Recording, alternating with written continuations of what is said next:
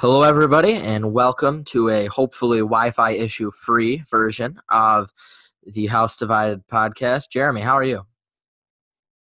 Doing good, Brendan. Uh, getting ready for uh, finals week. I hope you had a less eventful day than uh, your Monday on campus. So, yeah, uh, that was that was bad. That was a bad time.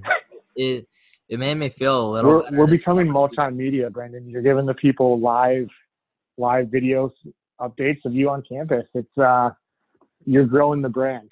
Yeah, I should start a vlog right as walk around. I have very bad luck with pants. Uh, this is just the latest in my saga of having pants issues. Uh, we can get into more of that in the off season, but uh, yeah, that sounds been a, good. it's been a week. Today was less eventful. Um, let's get straight into a couple pieces of news we have uh, before we talk about some basketball and then hockey to end the show. Um, today, it was made, I think, official that sports gambling is going to be legal in Michigan.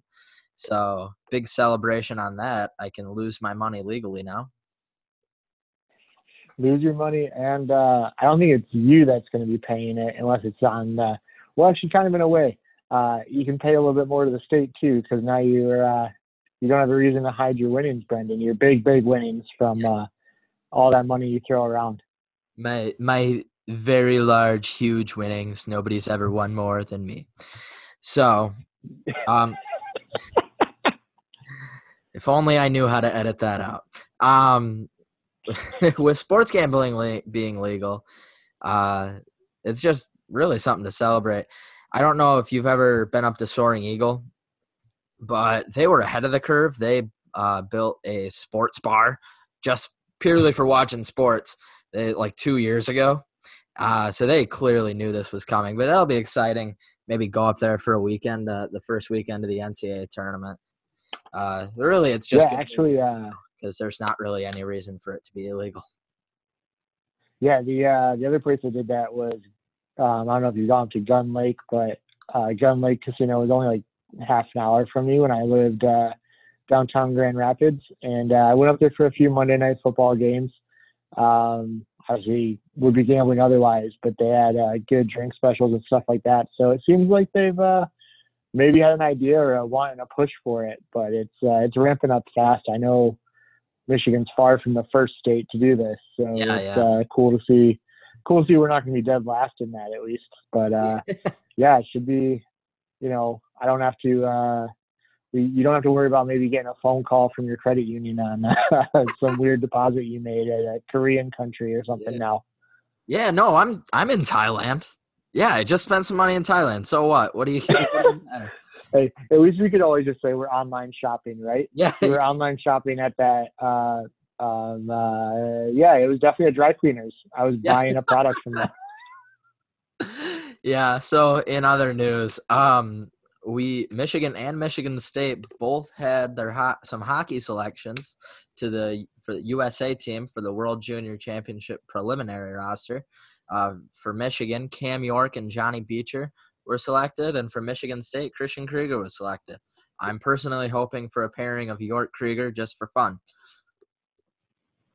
yeah, I mean they're gonna have to. You know, it, my first reaction when I saw that Christian had made it, which I know after the summer it wasn't going to be a complete surprise as he made it later in the summer than Drew DeRidder did at some of their pre-eval camps. But uh, when I first saw it, I was thinking, oh well, yeah, I don't think he's going to make it. But then when I looked at him a little bit closer and uh, noticed that uh, they're missing a lot of size and grit on that blue line, I was like, well, maybe they do take him. So it uh, it would surprise me. I still think, you know, they usually carry about seven defensemen, so three guys are still going to get cut. Um, but yeah, it would be uh, it'd be surprising because it's pretty rare to see a kid go from never playing on the NTDP to making the World Junior roster without really. I mean, he's been good in college, but I don't think anyone saw that jump coming. So uh, it would be a pretty cool opportunity. And it's been a few years. I can't remember, you know, the last guy from MSU on the World Junior roster. It might even be all the way back to like the David Booth year. So uh, that's a long time. Yeah. Yeah, so it'll it'll be fun to see them at the World Juniors. For those who uh, maybe don't know as much about the World Junior Championships, it's one of my favorite two weeks of the year. That tournament, uh, and we're we'll definitely be providing some updates on this show because I've been looking at some uh, athletic schedules for the next couple weeks, and it's a bit slow. So we will definitely be providing you some coverage of the World Junior Championships, especially with as it goes for those three players. Um, to get to a little bit recruiting on the football side, uh, Theo Johnson, the tight end out of Ontario, had his decision yesterday, and he committed to Penn State over Michigan, uh, which bums me out. Theo Johnson looked like a pretty good player, and this feels like one that's gonna have me shaking my fist in a couple years when he's scoring touchdowns against Michigan. Was he ever like a Michigan lean, or was this kind of always an even race? It was weird. I looked at the crystal ball picks that morning, and it was like three of them in for Penn State, but only one of them was in from like from this month. The rest were from January, and then a bunch of like the lead analyst I think that 247 had was undecided. So it, I thought Michigan had a chance enough to at least mention it. Uh, a lot of people were kind of yeah. excited at the potential for him coming, and I'm not surprised he picked Penn State. Obviously, having those be the the only crystal ball picks being for there, but yeah, still. Yeah, it's a tough loss. Uh, it'll be interesting to see, uh, you know, as we get closer to signing day starts. Actually, uh, next Wednesday, yeah, next Wednesday. Um, the early sign period, Wednesday through Friday. Uh, you know, do you know we'll have any feel on how many guys uh, Michigan's still in play for, or do you think their class is mostly wrapped up? Uh, I honestly, I haven't been following the uh, football recruiting as much as I usually do, so I'm not 100% sure. Um, I know that they have a class that's like okay, lots of four stars, uh, but just lacks that high, high end talent. Like I'm pretty sure Ohio State has seven or eight recruits that higher than Michigan's highest rated recruit. But uh, nonetheless, we, we can look. We'll definitely look more into recruiting for uh, next week's show and uh, cover a little bit with that early signing period beginning. Um, Jeremy, are either of us happy with our bowl games? I'll let you go first. Uh, I mean, I gotta say, okay. I uh, wish it was in Detroit, number one, um, just for the chance for me to attend. But when I, as we kind of talked about last week, for the players, it's pretty cool that they get to go to New York City. I, uh, like I mentioned, I had been talking with Matt Seybert, and uh, he had mentioned he's not been to New York. He's looking for New York restaurant recommendations. So I told him I'd get back to him with those, um, as I have also never been to New York. So I'm just trying to throw his net a little bit wider. But uh, no, I think it's cool for the players. And to be honest, I think what I most like about it is it's probably the best matchup out of all the options I saw. Um, I was pretty concerned about playing Florida State because they've had such a bad year, but that'd be an ugly, ugly loss. And sure, it would be bad to lose to Wake Forest, but you know, it's a team we've never played. That's kind of fun. And uh, yeah, I guess I, from what I saw for the opponents, I think it's probably my favorite opponent option because I really don't want to play Narduzzi. Uh, there's really nothing good that was going to come of that. Oh, um, it, we always say on this show, it's all about perspective. I think there's a lot that could come out good out of that. yeah, yeah, I guess. Uh, but I, as someone who doesn't know if I really want to hold on to the Dantonio era so hard to have him be the coach in waiting, um, losing to him in a bowl game would have probably just made too many people want him. Uh, so yeah, Wake Forest should be fun. I uh, I love the QB one show on Netflix. Uh, me and Aunt Wright, he got me into that show. Uh, and Wake Forest, oddly enough, has two of those kids. Neither of them start at quarterback though. So oh, uh, I can see them on the sideline, or maybe if they uh, they put some reserves in. Um, but yeah, it'll be a. Uh, I don't know a ton about Wake Forest, so obviously we have a few weeks till we preview it. But I'm not that upset about it. I mean, uh, I think I'm probably happier than you are with your game.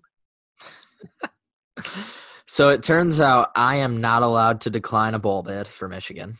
Um, I have we tried? I do not want Bama. I uh, not even a little bit. Um, while I'm a you you know, and I've said before, I'm a sucker for uniform like combos on the field, and uh, it, will be cool to see Michigan's uniforms and Alabama's uniforms competing just aesthetically, two classic brands. Um, what's actually going to happen on the field will probably be less fun. But hey, I'm going to be optimistic because that's always gotten me happiness as a Michigan fan. And uh, maybe they'll come out just super disappointed you know? Although I was listening to the shutdown fullcast and they were like, somebody brought that up and they're like, what happened the last time Alabama went to the Citrus Bowl instead of uh, the national title game or playoffs? And I believe it was when they tried to murder Kirk Cousins. Yeah. Yeah, no, I'm very aware. Um, I think everyone loves to remember the like unmotivated Alabama that lost to Utah and kind of use that as a oh oh we'll see when they're not in the playoff. They're pretty unmotivated which first of all is a ridiculously small sample size if you really want to talk about Alabama not being in a national championship game or a playoff game. Um, you don't have many options and so you can use the Utah game but as someone who watched every little bit of that Capital One Bowl I can tell you it can go the other way. they they can be uh, quite a bit ornery. I will say one thing that's different now from that Capital One Bowl game is the obvious uh, um, the new trend of players sitting out. Uh, but I don't think Alabama's backups are any less daunting for this Michigan team.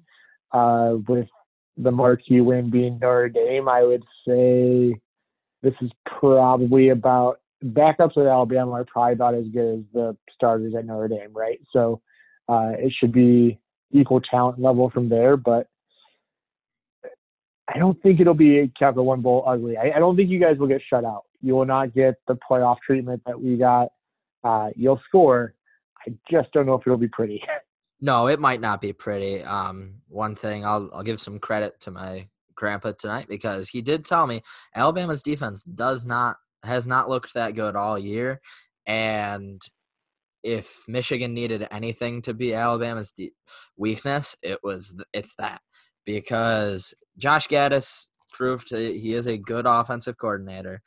Or I, I guess you can't say proved yet, but he he showed some signs of a really good offensive coordinator the second half of the year. Um, if there's any position group on this team that I think could give Alabama fits, I think it's the offense. And, you know, at least if we lose, it could be like a shootout type thing where, sure, we still lost by 30, but we scored 20 points. I do think the, because uh, it was Hoke when you guys played uh, Alabama last, right? Yes, sir. Coming right off the heels of an 11 and 2 season with optimi- optimism soaring. I will say the Harbaugh Saban like press conference, being on the field again, that will be interesting. Oh, uh, nothing might happen, but I, I still want to watch it just to see in case something does. oh man. I just I'm I'm still laughing because on the full cast they talked about Saban and Harbaugh at Disney World together and it just it's so funny. I it is uh, absolutely one of the most hilarious coaching matchups. It would be less hilarious if this were actually in the playoff. It'd be like, oh, but the fact that it's just an exhibition game makes it even better. All right. That's enough talking about football. I'm sick of talking about football, if I'm being honest. Let's move on to some basketball. Uh, this week, we got to see Michigan State play Rutgers and Michigan play Iowa. Let's uh, start with the more recent game uh, MSU and Rutgers. Jeremy, give me your opening thoughts. Uh man, it so they ended up I think the final margin is 12 points. Multiple points during the game they made a run to be up by 11, 12, 13 points. Rutgers would always work it back down to a 3 or 4 point lead. It would expand back out. So never really felt comfortable like you should. um, it certainly didn't feel like a 12 point win. And I think part of that is at this point the anxiety of just some point before the sun burns out Earth, we're going to have to lose to Rutgers. So the longer it goes until we lose to Rutgers, it just gets more anxious every time that you play them and it's closer than you want it to be. Um, but still a lot of issues to work out uh, at this point in the season. But uh, it's been a weird season. Izzo kind of mentioned that in the post game of uh, I don't think using the Zachary Winston situation as a as an excuse by any means, but just between that and a weird schedule flying out to Maui so soon after and just all the stuff going on, I think they've pulled back on practices more than they normally would in this season without some distractions going on. And it definitely shows. Uh, problems are staying consistent. They're not getting worked out, but that could just be due to the fact that uh, they're not practicing at all. So, or as much as you would like. Um, so yeah, uh, it was ugly. They have to work on turnovers. They have to get Aaron Henry to be confident. That was the thing I noticed the most was not just Aaron Henry, but multiple times guys would be open for shots and they would just pass it up. Uh, so it seems like there's a lot of confidence lacking, and then Cassius Winston just would save them with four seconds left on the shot clock, and that can work against Rutgers, but that's not going to work too much longer. So hopefully, uh, with the two more tune-up games coming up, which we'll talk about, they uh, they get a lot of things worked out. Yeah, and uh, I, I honestly, I still expect them to. Um, I, I, I genuinely had a thought, and th- this whole situation sucks. Um, with with what happening with Zachary Winston, obviously, because it just makes the whole thing weird. Like I, I can't I can't even like make fun of Michigan State for this slow start because you know empathy, right? Like this isn't your normal. Yeah, oh, my rival who was rated number one in preseason is now like on a, not having a great start. Ha ha ha. Because I'm not gonna blame the entire thing. I don't think MSU is shooting poorly from three because of what happened. Right. However, just right. you know, your entire headspace is affected. Um, and that really, well, and they're not allowed to move on. I, you know, that was that drove me crazy. I don't know what it is. So, so the death happens, right? And then the game the next day is on BTN. So BTN has aired a game since this happened. Uh, but apparently it wasn't these announcers. So they felt they had to ask both Cassius and Tom Izzo in their post game interviews about the situations. Like when when can they have a post game interview that we don't have to address that? And that's now it's every you know when ESPN gets their first game, they want to talk about it and ask all their questions because they haven't gotten to answer you know ask their questions. But BTN, you've had a game. There was no reason to continue to bring it up.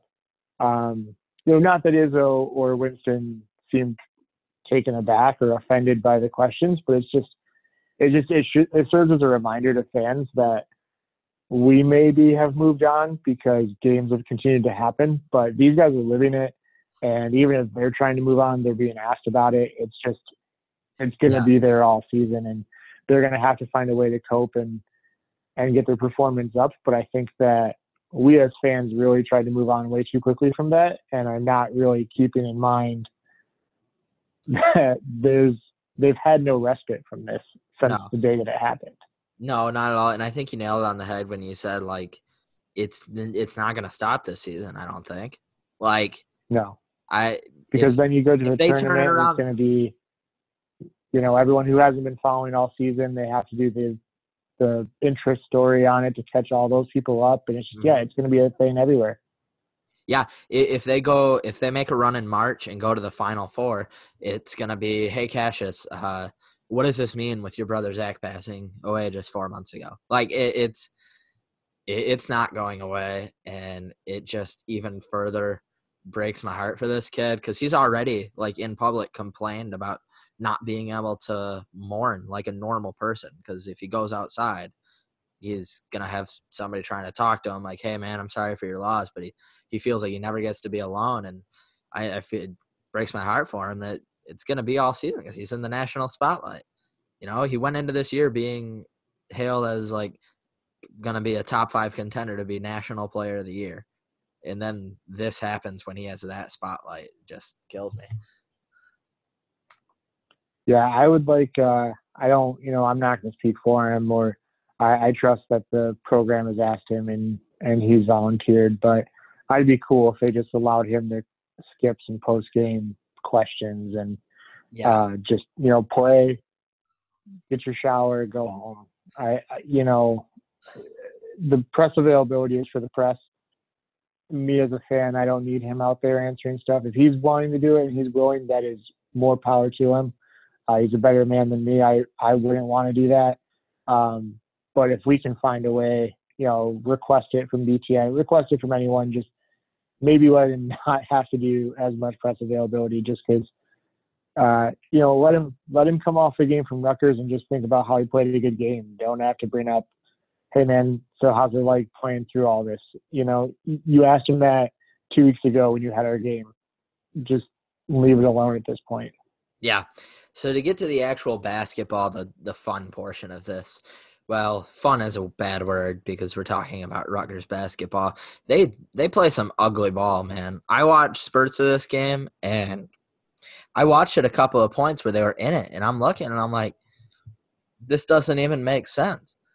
They they play some ugly basketball. Feels like half of their possessions end up being isolation opportunities. Like they're not actually running anything to get anybody open.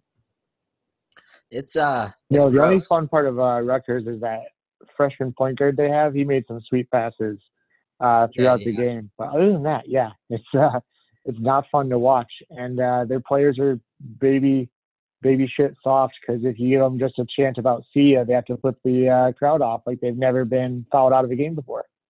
Yes, I am glad you're just calling him soft because if uh if I have to hear one more complaint about class again, then I'm gonna, I'm gonna Oh do some serious stuff. Uh, why do since why why do sports have to be classy? Have some class. No, make it more entertaining. Flip them off. I don't care. And then the and then they should call you soft. Like let let well, see, a line that you don't don't know. cross, but I I loved it. It's hilarious to me. I love when Marcus Hall gave the double bird big house on his way out. there's one person who probably should be telling him to have some class. That's maybe his own coach. yeah, And well, only yeah, because his own coach just doesn't want to have to answer for it. Because his own coach in private's probably like, yeah, fuck them. Like, come Yeah. on, man. It's the kid followed. Like, I guess uh, my thing is, I you know, I'll I'll fully admit that I'm a humongous chirper and I never quit running my mouth. That's why I'm on a podcast, right? Um, but I love when I would get that reaction that someone's like, "Sweet, I'm pissing them off." They just showed me that I'm pissing them off. So Yeah. uh, Yeah, yeah. I, I wouldn't complain about classy. I'd be like, good, what we're doing is working. They fell for the shot clock multiple times as a fellow conference opponent, which only should happen to non-conference opponents. Rutgers fell for it multiple times. They I should be mad that, uh, at our crowd. I I did see in the halftime show that Tim Miles, former coach of Nebraska, was able to get the sheet they pass out for the zone. He's like, I'm not gonna say who got it for me, but I got my hands on it and gave it to my team to tell them. And I'm like, You know how he got those? I think it was probably just sitting on someone's chair. But Yeah. I still love that he made it a whole like he made a whole spy thriller. Like yeah, that's the most Nebraska ball. agent, You know, Yeah, that's the at this most point, I do want to sit down and question everyone in the Izzone from Nebraska and say, "Are you an inside man?" yeah, it's the most Nebraska ball shit I've ever heard in my life. Like, see the see the Izzone uh, pa- pamphlet sitting on a chair and act like you- you're some big bad spy who's able to who has sources inside the Izzone. Oh my god, Uh, I love Tim uh, I don't want anyone to ever Tim ever hire Tim Miles because I just want Tim Miles on my TV more. Yep, absolutely. Um, do we have anything else to say about this game before we get to Michigan Iowa? No, no, I actually have a lot of questions about Michigan Iowa because I only followed it through Twitter, but uh, you have a hot take on Michigan's defensive strategy. Yeah. So, for those who don't know, the final score was Michigan 103, Iowa 91. Um, uh, Michigan allowed 91 points, and I actually liked what they did on defense. Um, I know that sounds ridiculous, but hey, Luka Gar- Lucas Garza was or no, it's it is Luka. Okay, Luka Garza is absurd. So first of all, they his usage rate. Um, I just want to like go and just to show people, uh, give them context for what I'm about to tell them. A usage rate of 24 to 28 percent makes you a major contributor on KenPom. Uh, Luka Garza's usage rate, they used him on 45% of their possessions. 45%. So he's he scored 44 he's points. True to what they always like to say of like they run the offense through him. No, they literally ran the offense through him. Yeah, it, it's absolutely insane. 44 points on 17 of 32 shooting, uh, 10 of 13 from the line. I I know, and six offensive rebounds. So I know that sounds bad. However, I do want to say that he had an insane night. Like he does not shoot that percentage this season at all. He won't. I'm just guaranteeing it because you know it, it's very unlikely. That's not the type of player he is. But by letting him do the offense and not double teaming him, you're forcing them to hit their threes over you. And that's what Iowa loves to do is they love to get it down to Garza, get a double team and try and then use some ball movement to find an open 3. But if you're not letting them get you from 3, they shot 20%, 3 of 15 from three-point range. You're likely going to go score more than them on the other end because their defense is very very bad. So, I don't know for sure that that was Michigan's strategy of just single team Garza and prevent them from shooting threes. But if it was, I liked it, regardless of how it happened. Um, maybe I'd be saying something different if Michigan didn't shoot uh, 64% from two and 41% from three. Uh, but they won. So it, it, it in it all sounds it like a good uh, it sounds like a game that, um, to be honest, the way you're describing it, it sounds like a Juwan Howard playing. And I don't mean this in a negative way, but playing NBA defense, right? Like absolutely, he's going to yeah. get his points. He's going to get his points. We're going to let him do it, but he's not going to dictate that we're going to flip out because some guy's got 20 points. I'm not going to change our defensive philosophy and then have you hit a three on us. Just let him keep hitting twos. Yeah, I'm okay with that. It- which it- is a good NBA coach mentality, but you don't see a lot of college coaches have that, or just because you have less possessions and you know you you- you're a little bit more nervous, or college coaches are a little bit more controlling over uh, the sets run or you know your systems and everything. But no, it sounds like he kind of coached it like an NBA game, and hey, it worked for Michigan, right? They got a 12 point win. It, it did. Um, but you know who else in college did this? John Beilein. Um, he didn't do it every time, but if the matchup called for it, he would. And I remember this because last year in the second matchup against Wisconsin, after they uh, beat us in the Kohl Center, um, when it was at Crisler, they did the same thing to Ethan Happ. They single teamed him, and he had like a huge first half, like 20, 25 points in the first half and Michigan was up by six. And then in the second half, they continued to let him have the ball, and the law of averages started to occur. He started missing these shots. He started regressing back to the mean, and that's when Michigan pulled away. Um, unfortunately, Garza never regressed to the mean. he just kept making it. But luckily, uh, they are a sieve on defense, and Michigan had one, two, three, four, five, six, seven, eight contributors who played enough minutes and got enough touches to warrant an O rating on KenPom. And you know how we talked about 100 being that line where 100 is a good O rating and anything above and beyond that is great? Michigan had one player sub 100 out of those eight. Seems good. That includes Austin Davis, who had 10 minutes, an O rating of 154 and eight points. yeah, Iowa's, That's, uh, Iowa's defense That's is the. Darko Milicic effect. Yeah, Iowa's defense is horrible, and we'll get to this more in the Big Ten section. Minnesota only scored 52 points on them last night. this uh, is that came Brendan three days after Michigan scored 103. Brendan, it's early in the season, and if I know one thing, one thing about the Pitino family, they don't blow things early in the season. They don't let it all go quickly. ah, yes. Those jokes are never going to get old. And I really hope there's somebody there, somebody out there listening right now that has no idea what that meant.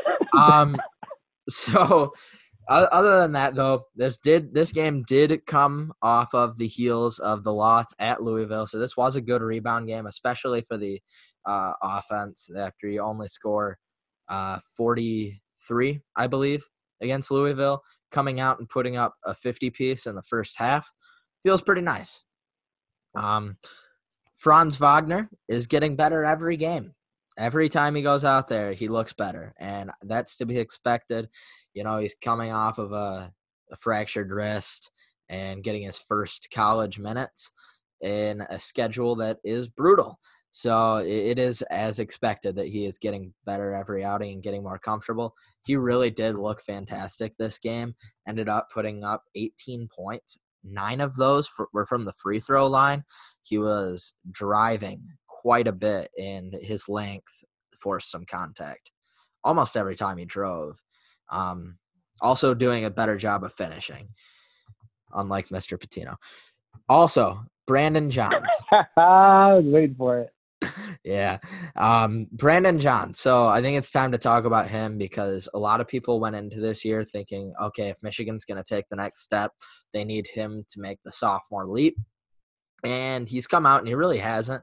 He, I wouldn't call him disappointing, but just he, he hasn't been the player that a lot of people expected. And I think eventually we will get what was expected, probably his junior or senior year. Uh, but he's been a really fun contributor. Uh, he did play about half the game this time, pulled down five offensive boards. I think most of those came in the first half. Um, so he's a really fun contributor, and he's one of those guys who is just giving it their all every time he's out there, diving for loose balls, uh, just putting in the maximum effort. Sometimes he makes some mind boggling uh, plays, but that's okay. Yeah, he had the highest O rating, by the way of Michigan at 194. So, yeah, just crazy. This this was a weird game, man. Friday night basketball on uh, FS1. It, it got weird for sure. Yeah, it's uh, it is weird. Like I didn't really think about that. College basketball on Friday does not happen often. It seems like it's been happening more uh, since like Fox got the uh, rights a couple years ago um, for some obviously for the football, but also some basketball games. But yeah, I can't remember ever really watching a Friday night college basketball game. So FS1, uh, I guess uh, weird stuff goes down, you know. Yeah, FS1 started it last year, um, because they're just trying to get any viewers they can scrape in. Yeah, yeah. Speaking of scraping, the Pitino family. Ah, uh, uh, wait.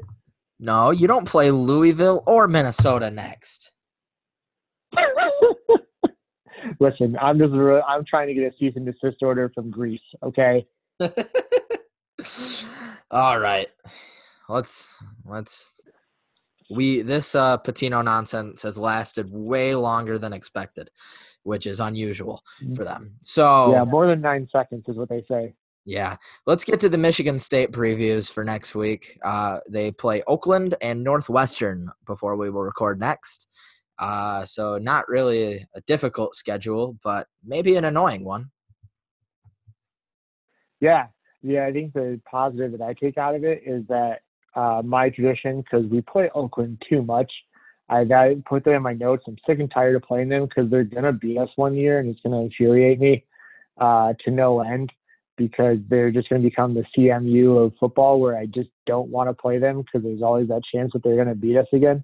Um, not that they have yet, but I mean, once they crack that uh, for the first time. But uh, I do appreciate playing Oakland because it always reminds me to watch Animal House because when you play Flounder in basketball, you're like, oh well, I've got to go. I got to watch Animal House now.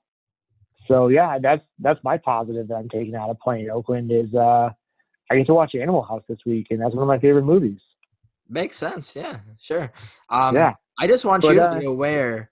I, are you all aware that Oakland and Michigan State have a deal to play for the next six years in a row? Painfully aware. Oh yeah. Okay. Painfully aware. Just making sure. I, I, I don't like it. I don't know why.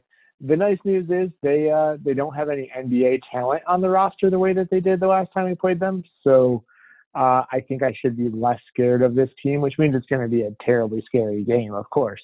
Um, but yeah, they uh, they're not quite as good as what they have been. Uh, just running through some of the numbers, um, looking at where they rank right now, they're 195th in Torvik, uh, which is the free site, which is why Brendan will use KenPom, and I'll rate, I'll throw out some Torvik love here. Um, just to put that in perspective, Northwestern is 102. oh, So Oakland is 93 spots below Northwestern, who is the second worst team in the Big Ten. And yes, Oakland is worse than Nebraska on Torvik. So that's not good. That is that the people say that's bad. Um, they uh, are slightly better at defense, but still in the hundreds. Their offense is 245th on adjusted offense efficiency.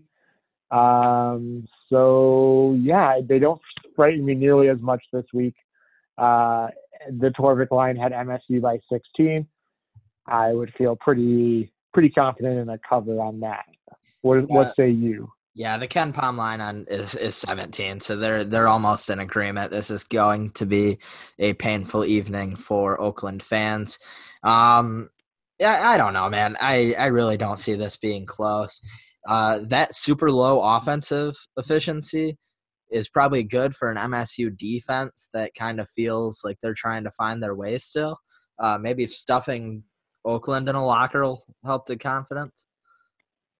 Oh, that uh, leads me right into something that I was gonna that I wanted to bring up about their stats as well. Um, but I think it, you're exactly right with something that I was gonna try to say about Oakland and how they could help MSU feel better about their defense, and also if you're worried about a uh, an upset possibly to Oakland, they are horrific at three point shooting. Um, the best percentage of anyone who has shot at least 10 free 10 sorry three pointers is 33% um, Not as a team total they have hit let's see here we're at 32 yeah they have only hit 43 three pointers as an entire team so far Jeez, that is miserable. That is miserable because they yeah had to they're play at least eight or nine games by now. Oh yeah yeah they uh They've they don't shoot 10. the three very well Yeah. Played ten. Yeah. 10, 10 games and they've hit, I think, like you said, 43 threes. Just for comparison, Cassius Winston himself has hit 19. Jeez. So On a team that is shooting the three ball very poorly. Um, yeah, very Maryland, poorly, very poorly. yeah. Um, Maryland beat them by thirty already this year, and Maryland, unless something went horribly wrong, just lost to Penn State. That they, yeah, yeah. I think uh, I think. Penn State finished it off. But again, as we're giving Torvik some love, that is number 16 Penn State. But still, Maryland, you shouldn't be losing that game. This they isn't should- football. Yeah, they should Uh, not. yeah. So Oakland's best threat is a six foot seven forward.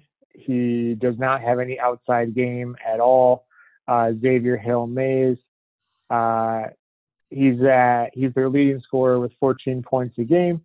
But again, yeah, I would I would look for Tillman, Hall, or Bingham, some combination of that group to uh, to hold him down and hopefully get open to a big first half lead and just kind of coast the second half uh, because they they should definitely put this away early.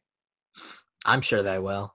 Um, and they're going to do the same thing to Northwestern too. Yeah. Uh, all I can say is Northwestern uh, looks pretty similar. They, they have the thing about Northwestern is they have some decent, uh, sorry, decent defensive numbers, uh, which they you know will happen when you play a 58-44 game against Purdue. uh, your offense is going to look terrible, but your defense is going to rank out pretty well. Um, but again, yeah. all I need to say about Northwestern basketball this season, their starting two guard uh, won the Tewaaraton Award last year. And if you're thinking, oh, they have an award winner, that's pretty good. What's the Tewaaraton Award? I haven't heard of that one. You probably haven't heard of that one because that's given to the Player of the Year in Division One men's lacrosse. I cannot and... believe the Big Ten team has a player who just spent the last four years of his life playing collegiate lacrosse, and he starts. And he didn't even play it at Northwestern. He played it at Loyola, Maryland. So, oh. which he basically in terms said, "I want to get a grad degree."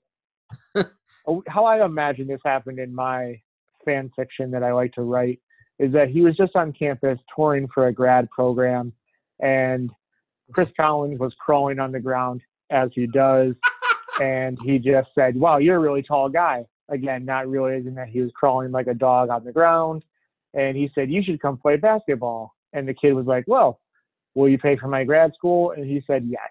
That end of story. And he now starts. So yeah, uh, I am super super looking forward to MSU uh, somehow allowing Pat Spencer to score any points. It will make me mad, but then I will just remember that I, as a hockey player, have to be happy when a lax bro does anything good.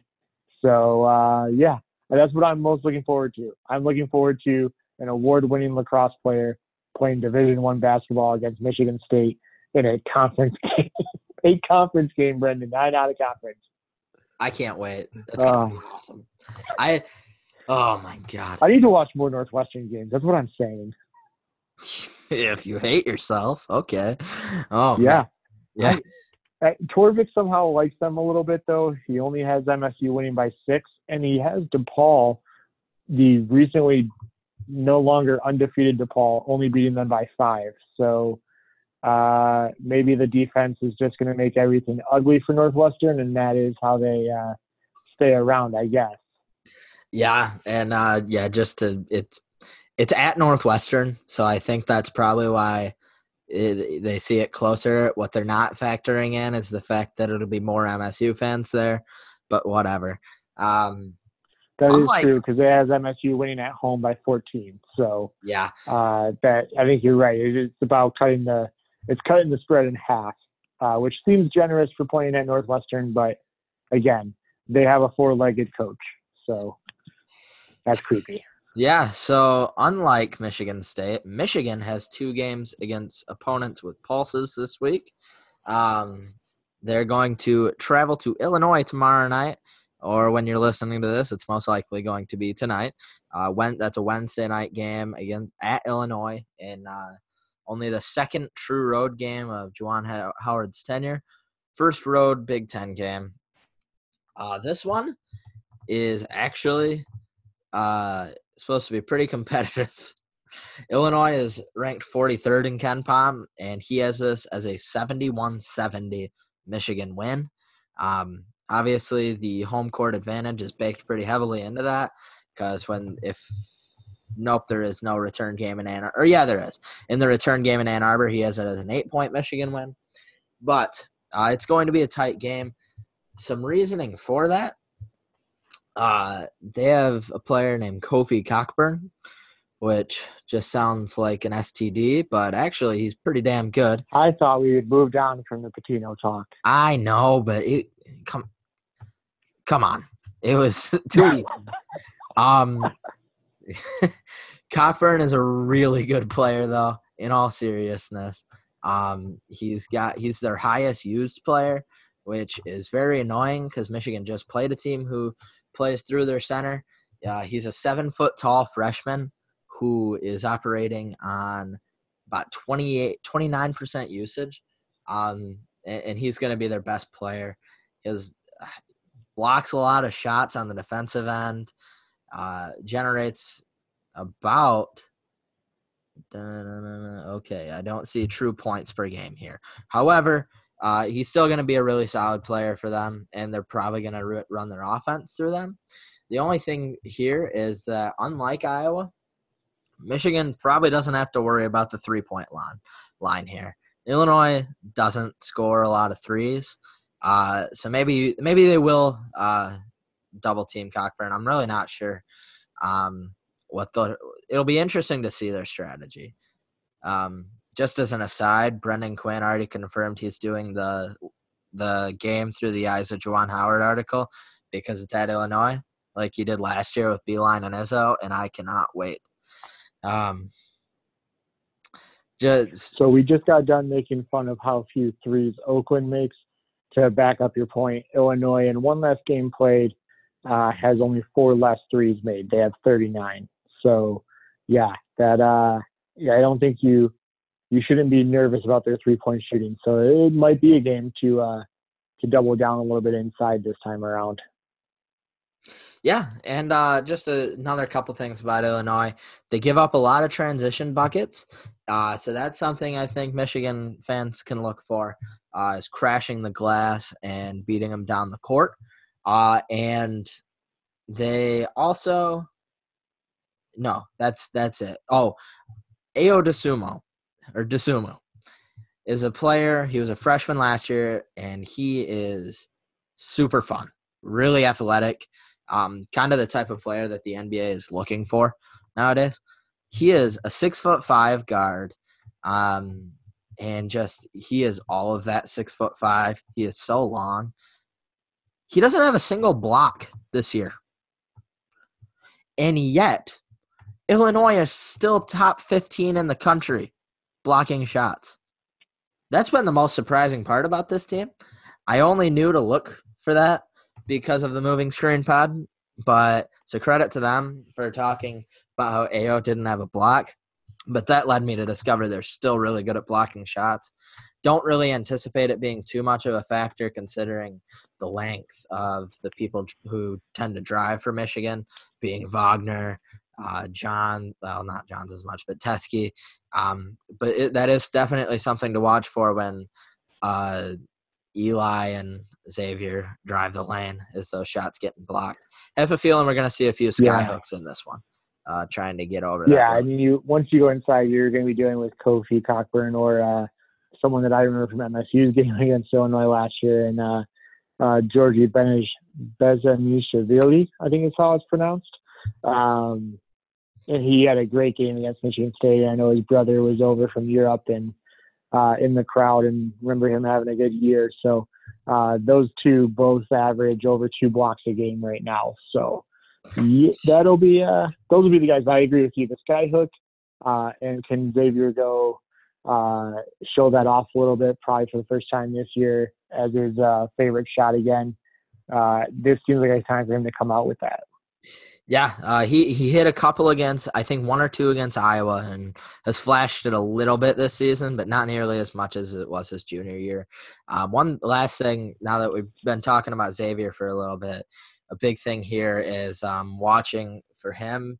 Uh, he he's had this tendency this year, now that they're playing faster, to turn the ball over a little bit more, and Illinois loves trying to be wacky and cause some crazy turnovers and get some steals. And usually, if they get an upset, that ends up being why. I remember when MSU lost at Illinois last year, they turned the ball over so much. Um, and so that's something where uh, in the past, I think his sophomore year, he got a little bit lost there when they were playing that type of defense and turn the ball over a ton.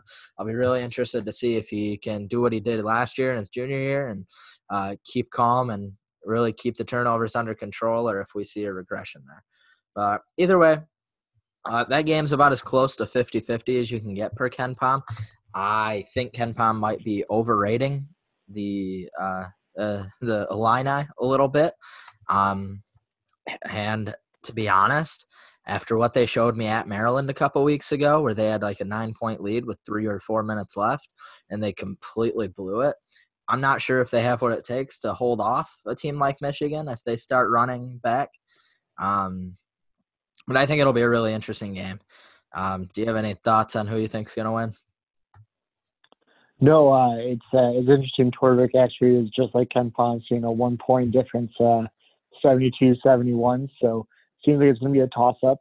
Um, you know, uh, the only is Louisville the only true road game you guys have this point in the season? I'm sorry, what was that? Is Louisville the only other true road game you guys have played this season?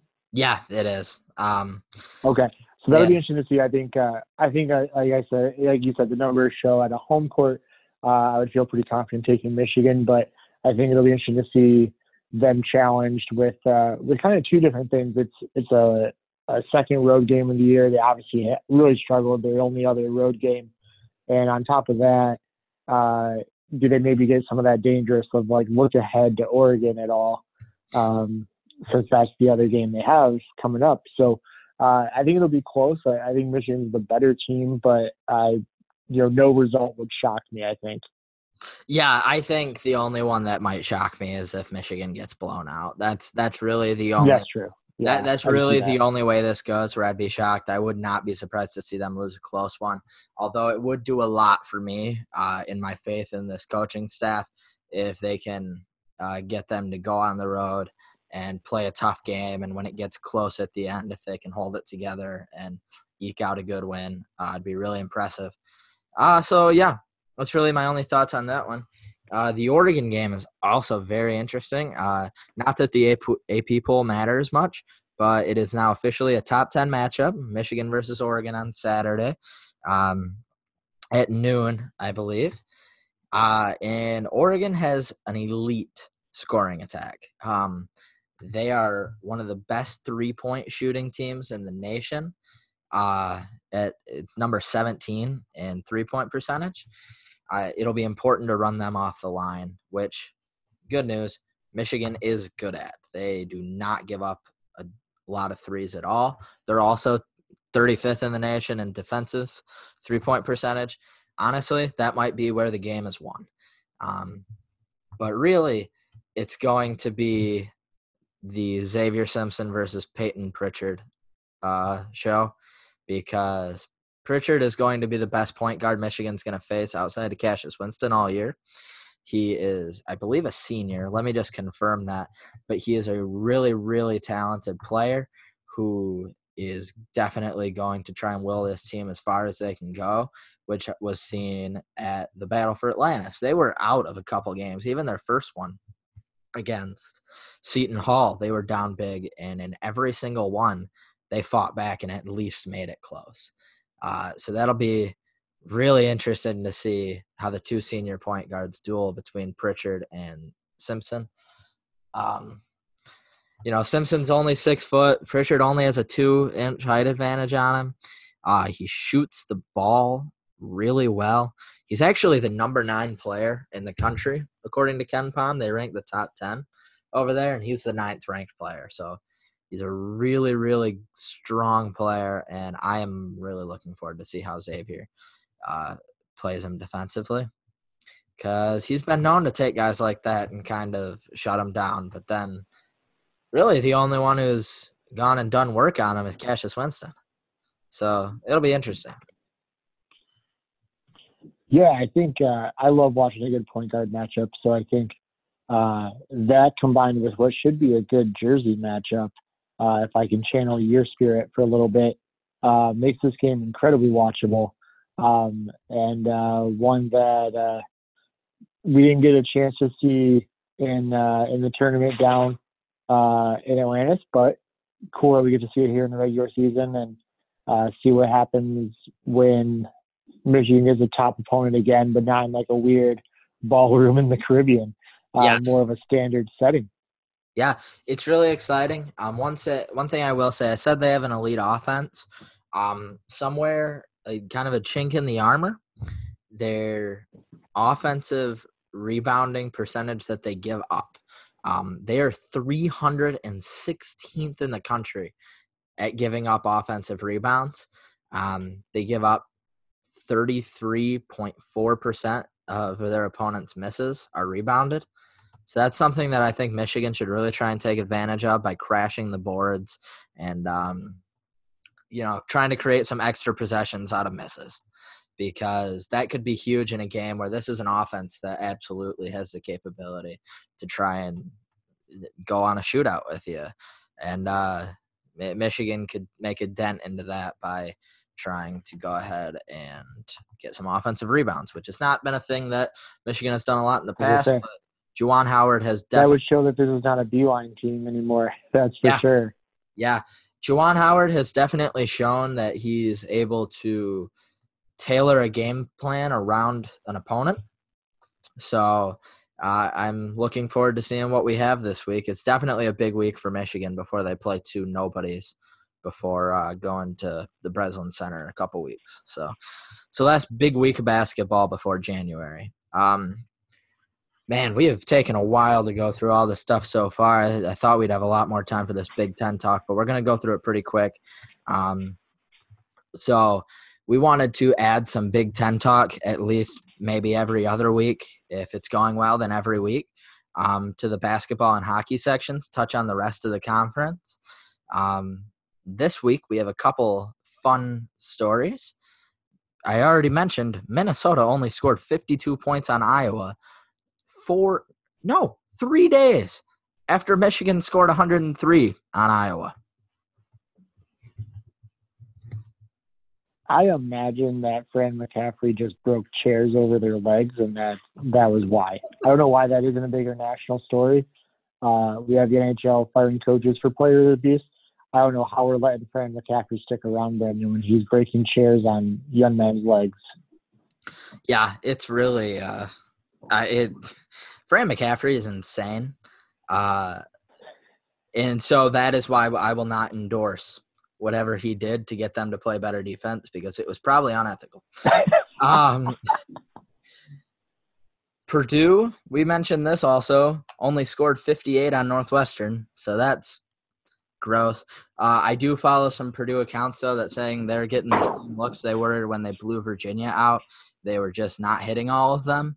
Um, so yeah, that was probably a super ugly game, and I'm very glad I didn't watch a second of it yeah, I think uh, all Purdue basketball is an avoidance for me. Uh, if I see Haarms or anything like that, I just I get angry right away. So I'm watching my blood pressure and not having to see them this year until um, we have to play them, I guess.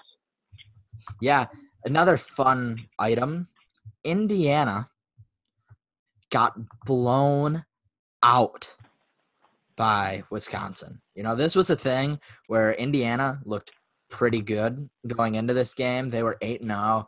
Uh, they were ranked in uh, 26 on KenPom. And then they walked into the Kohl Center where they hadn't won since the year I was born, 1998.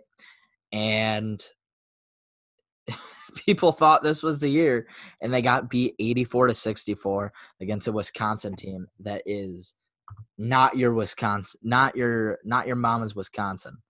Um, they're, they're bad. They've lost to Richmond, New Mexico, and St. Mary. Well, St. Mary's isn't too bad, but they have lost to Richmond and New Mexico, and then came home to blow out Indiana.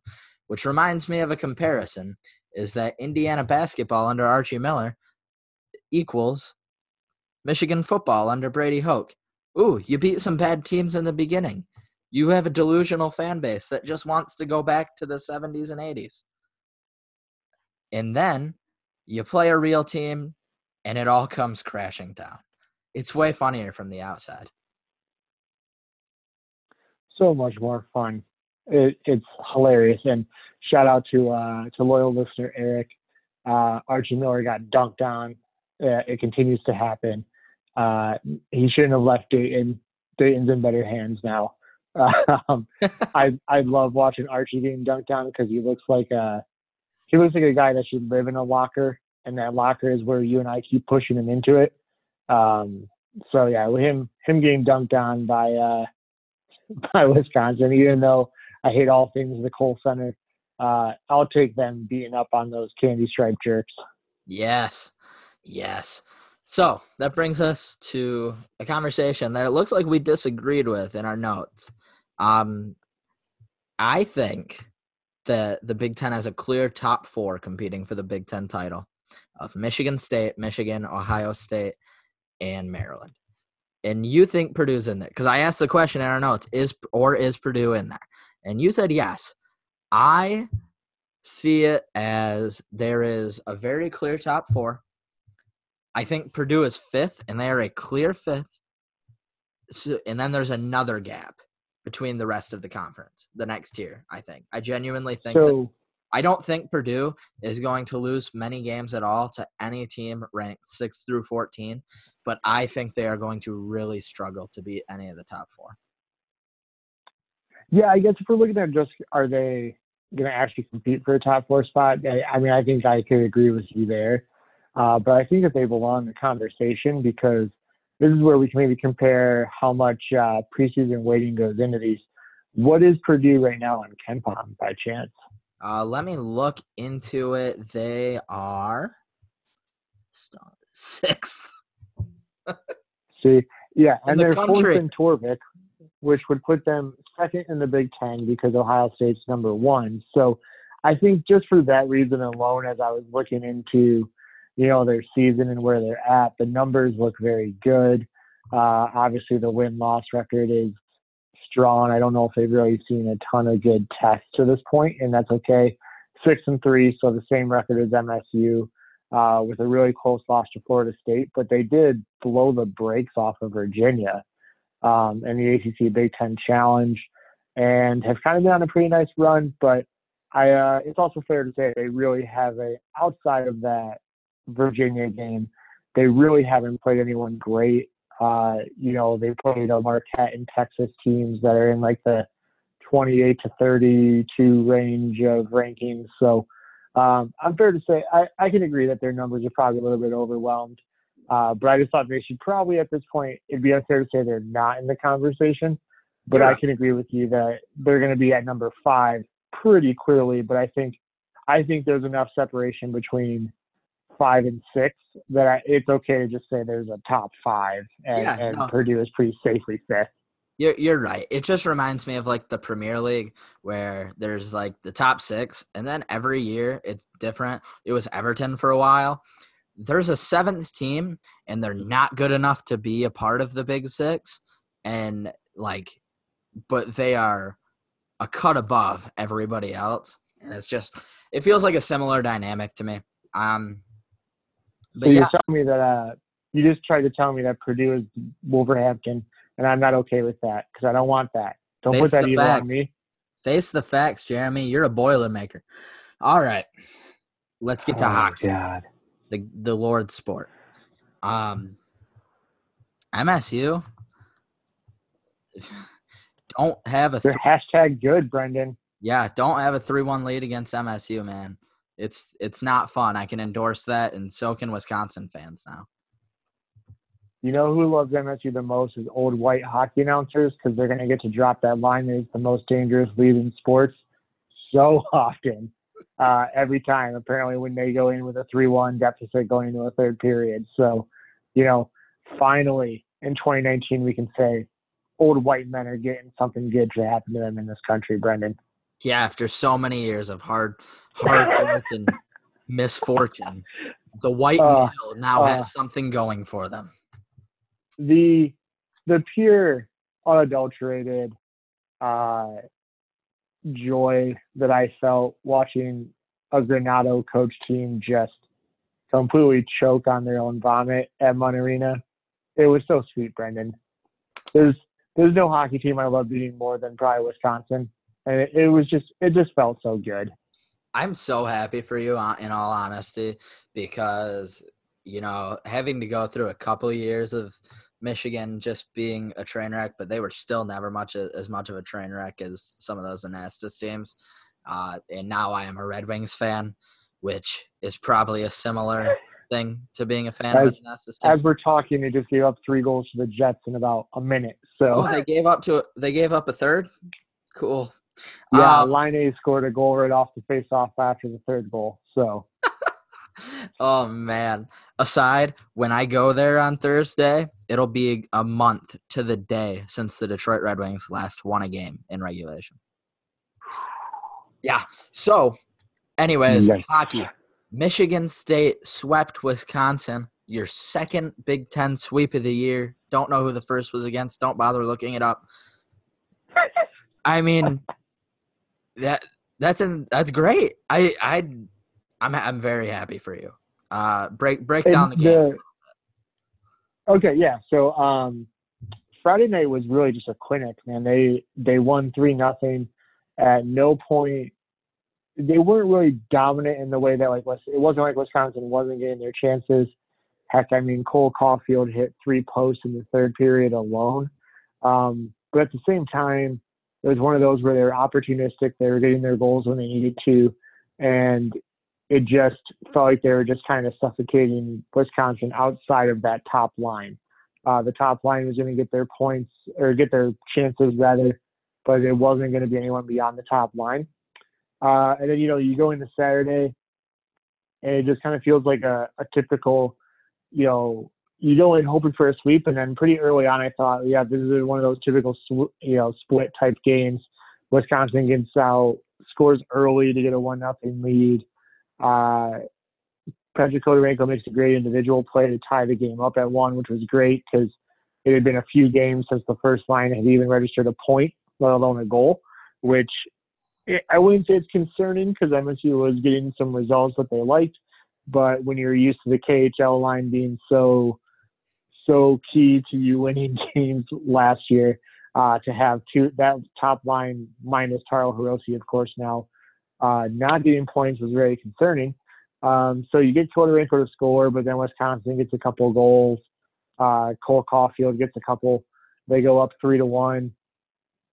And so you go into the third, and I, my thing was, I'm like, well, let's just keep it three to one, or keep it close, and maybe maybe have a chance to pull Lethemon at the end of the period because uh, Wisconsin's got the firepower that you go into a third like, oh, this is reachable, and then it's a seven-one loss before you know it. Um, and yeah, they just made some great plays. Uh, Munn got very, very loud uh, in the third period, which was great to see. Uh, the tying goal was a shorthanded goal scored by Sam Saliba. Um, and that place got really loud at that point. Uh, and they were 20 seconds away from a regulation win. Uh, unfortunately, couldn't finish it off, but then it, it made for a beautiful bar down goal from Khodorenko in overtime. So uh, it was a really fun game. Uh, and it really, to me, showed that I don't, now that you've put it together over like four weekends in a row, even though they got swept at Ohio State, um, you put it together the performances they've had, I I'm pretty sure it's safe to say this team's gonna be a competitor through the end of the season to to stay in that top half of the league. Yeah, I mean, we'll we'll talk about we'll talk more about it when we get into the Big Ten talk for hockey. But I think that Michigan State is very safe to be in the top half and probably get a home playoff series. Um, especially playing hockey like this, it's really good to see. I mean, genuinely, if this first line for Michigan State comes alive, uh, you're probably looking at a tournament team here. Um, at yeah. least a fringe. Now, if you are just to throw some cold water on it, one thing that is concerning is their Corsi numbers, their possession numbers are not very good. Um, actually, uh, in the bottom 10 of the country. So they have gotten this a little bit due to uh, you know, John Lethemon, I think going into Friday's game had a save percentage of 940, which is the highest in the Big Ten. And that's a, for those who don't know, I mean, you're happy if your goalie is able to crack 93% save percentage. So a 940 is insane. Um, so that that has been helping a little bit. So they do need to get a little bit more evened out on the possession. Uh, but that'll happen. You you've played the schedule they've played uh, against teams like Penn State and Ohio State, your Corsi is going to get tanked, uh, and you're just lucky that you get out of that with a win. Um, but yeah, they, it doesn't get any easier. They now play the number nine team in the pairwise rankings, Arizona State, this weekend, who got a win and a tie against Denver, which is a top five team last weekend. So uh, I think they're going to enjoy Christmas break. It'd be nice to keep finishing strong.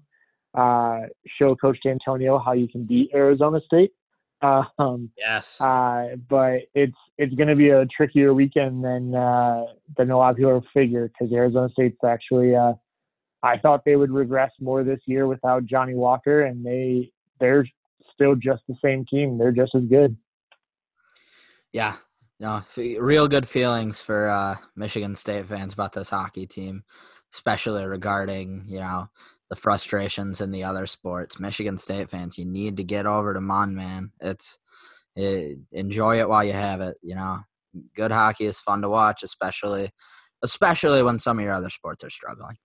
Um, yeah, not only just struggling, but I guess it's it's one of those things like this is your chance to uh, to buy Apple stock when it was cheap, right? I mean, get mm-hmm. in now.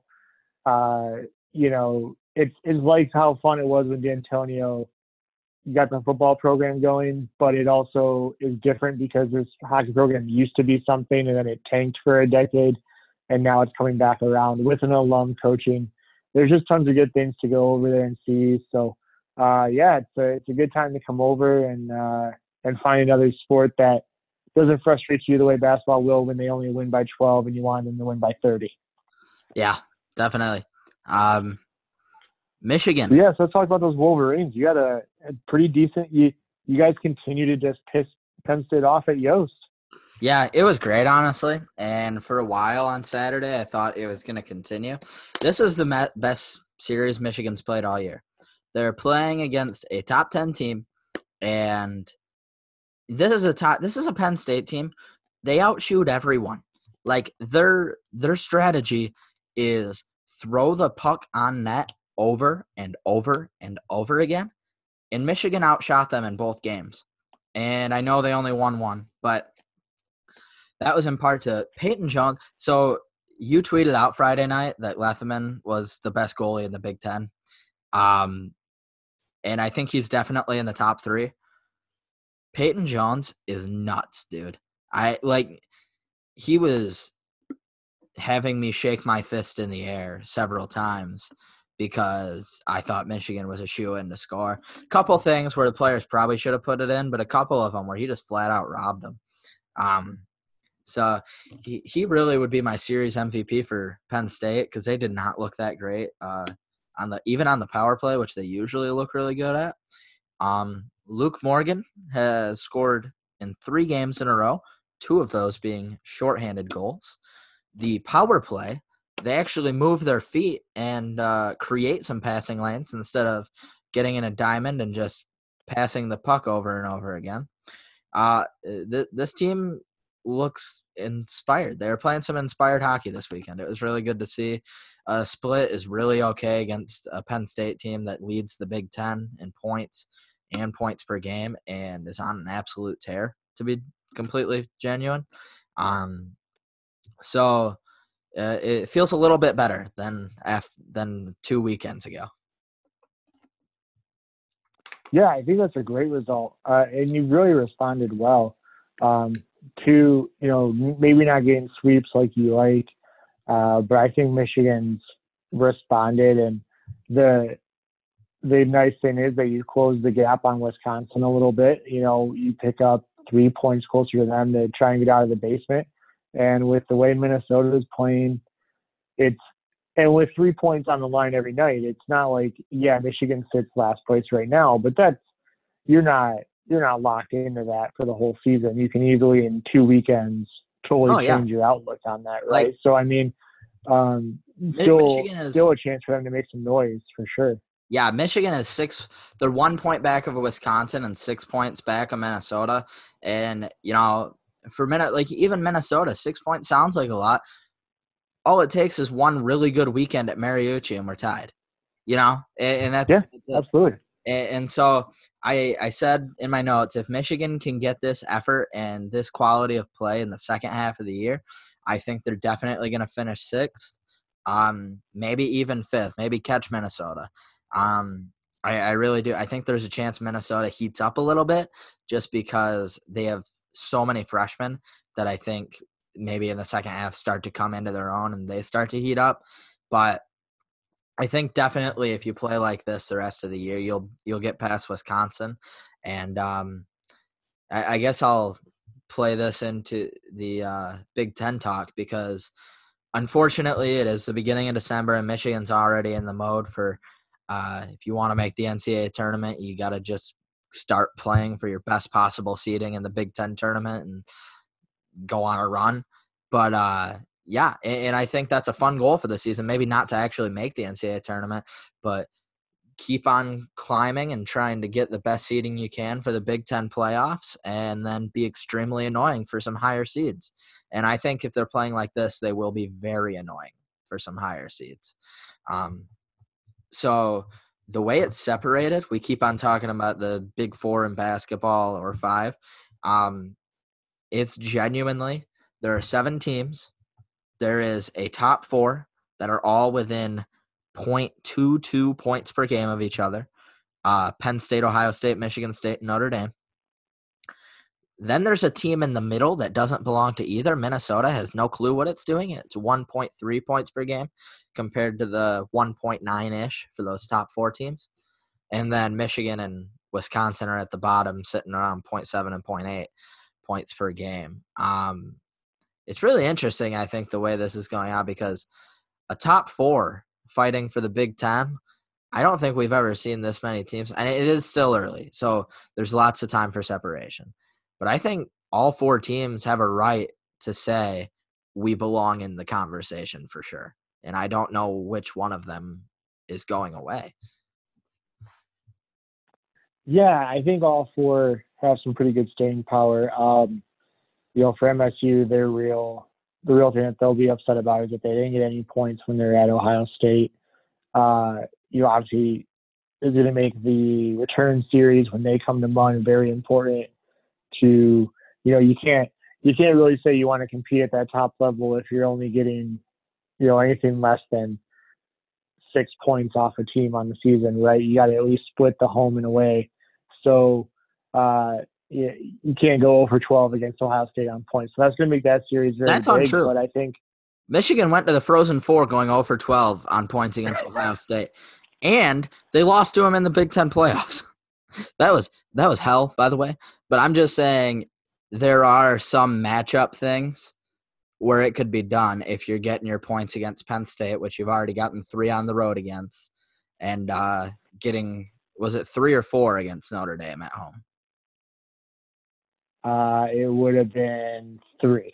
Okay, but either way, they're still getting points against people that are also in that top four um, despite what happened at Ohio State. So they're still in a good position, and I do think they have some real staying power to fight. Uh, you know, it seems silly because of how quickly this is all happening, but if you're looking at this year isolated, Michigan State is in the conversation for a Big Ten championship. Yeah, no, absolutely. I think they've done that, and I think uh, the team that they honestly match up the worst against is Penn State and they got a road victory over them. So that could be very crucial uh, with Penn State. You know, the only time they're going to play them again in the regular season is going to be at Munn, and they played really well at Munn. Uh, outside of the Cornell series, uh, which again they're a top five team in the country, and it was early in the season, and you know did not play well. But outside of that game, I don't think they have lost a home game. So uh, they've been excellent at home. They get Penn State and Ohio State. They've already got their road series out of the way. So the the back end of the schedule is going to set up really nicely for them to have a lot of home series and a lot of home series against good opponents. Um, and actually, I did misspeak earlier.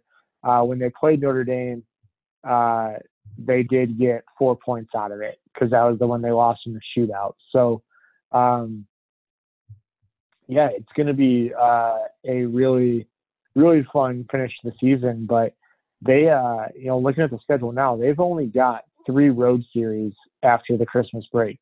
So they have a chance to really get themselves uh, in a great position going into the Big Ten tournament. And where they're sitting at the pairwise right now, they're a couple spots out of an at-large bid. So, um, you know, finishing uh, finishing this Christmas break and going into the last half of the year, uh, and starting with a pretty manageable, you know, home series with Minnesota and at Wisconsin, they could really get on a roll. They really could. Um, to kind of touch on scheduling things, Michigan only has six games left at Yost all year, unless you count the under 18 exhibition. So uh, while the schedule definitely favors Michigan State, um, Michigan is going to have to play some really tough hockey if they want to you try and catch Minnesota because yeah, you have the GLI at the end of this month, and then to open January. Yeah, their next Michigan's next game at Yost is January thirty first. Um, they oh man, yeah, it, it's gonna be tough. They get uh at Notre Dame and at Penn State. before welcoming Ohio State into Yost. The next series where I think I look at it and be like, a sweep is probably a fair option is February 7th and 8th when Wisconsin comes into town. It's going to be tough. It's going to be a tough little bit, but um regardless, it'll be a fun second half. I think in the entirety of the Big 10 this four-team race is going to be very interesting to go through. Um all right, and Jeremy is back, and none of you even noticed. um, Jeremy, there. Okay, so we are again having issues, and I do not know what's oh, going. Can you hear me? Sorry, I had Oh. mute pushed down there, but Oh, you're good. I got you now. So yes, we have Jeremy back. I was just talking about how the second half Big Ten race is going to be very good and fun. I think, uh, and you guys might even get a little bit of stress out of it. So, ha ha, sucker! How does it feel to have a good team? you know, it's uh like I said, I think my my outlook on it was I think before the season started, even in my preview that I posted at Beneath the Pines and from the conversations we had, I said, you know, my goal for the season is to host a home series. As we kind of talked about with the way that the standings sit right now, and you you host a series if you're two through four, it'd be pretty surprising to see if they don't. So, um, you know, I think they're going to hit what my goal for the season was. So, uh, I'm going to try and keep my expectations in check and say that everything after that is gravy. But we know that won't happen, Brendan. Uh, the Frozen Four is in Detroit. What I'm saying is we're going to have a home game uh, in Detroit. we're gonna we're gonna make up for the fact that the basketball team got their doors blown off by North Carolina at Ford Field, and we're just gonna have to win the championship in Little Caesars Arena. I mean, that's just it's just it's it's gonna happen now. Man, that's incredible. Make sure you delete that though, because I don't want you to post that after Arizona Yeah. State sweeps us this weekend. Yeah, of course. You literally went from I'm happy with the home playoff game to we're winning the Natty in between me saying things. So I I love that energy. That's that's some good energy. Um, in reality, it's setting up where it is a realistic option here that we get a Michigan Michigan State playoff series. I'm not saying it's the That's most what I was likely. thinking. The three the three six matchup seems like that could really happen. Oh, for sure it does, because I I could see you guys continuing to edge out Notre Dame or Ohio State, to be honest, down the stretch, uh, despite what happened in Columbus. And I definitely could see Michigan passing Wisconsin. Um, and then who knows if Michigan's peaking?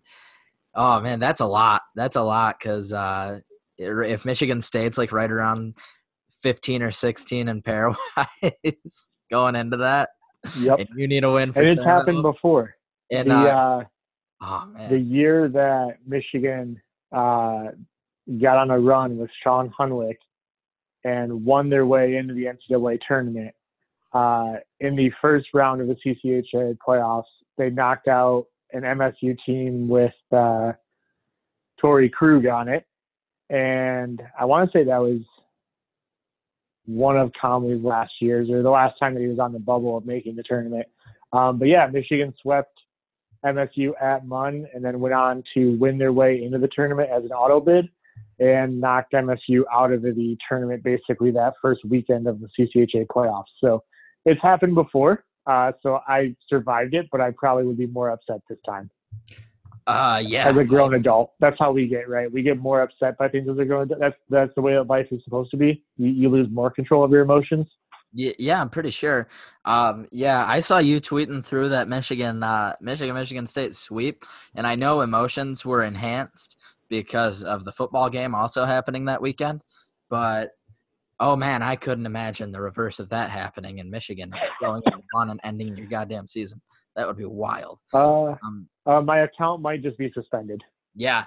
Uh, with that, we will leave you folks. Um, gonna try and do a better job of reminding you to please rate and uh, subscribe to the podcast, um, and even leave a review if you're feeling kind. It very much would help us out and help us appear as suggestions to people on the iTunes store. Um, hopefully grow the show if you guys are liking it. So yeah, do that. Yeah, share us with your friends. Uh, uh, give the Twitter account a follow. Give me and Brendan a follow. We uh, we definitely would love to interact with you guys, and maybe as uh, as football season has ended and we're getting into just the two sports here, um, try and bring back like a mailbag segment or things like that to answer your questions, especially if you're you came to us mainly as a football fan and want to learn more about the other two sports or have some questions. There are no dumb questions. There's just dumb people, and we host this podcast. So, you know, you can accomplish anything, Brendan. Yes. And with those reviews, you can tell us anything. If you want us, if you're sick of the Pitino jokes, we'll try and finish them with 15 seconds or less.